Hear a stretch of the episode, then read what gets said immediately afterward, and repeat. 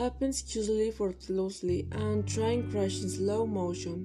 For things to happen this bad, Josh and Lara meet in the hallways of the lockers, gazing at each and Josh with the card in his hand.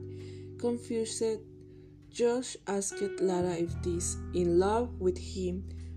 For Lara studly the atmosphere is confused, uncomfortable, and happy.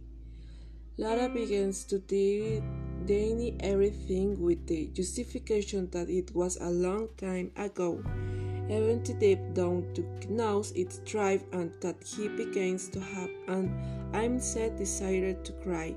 Lara had no choice but to lie to just saying that she was already dating someone. Josh stopped and asked him who is she guy is dating and Lara he's away.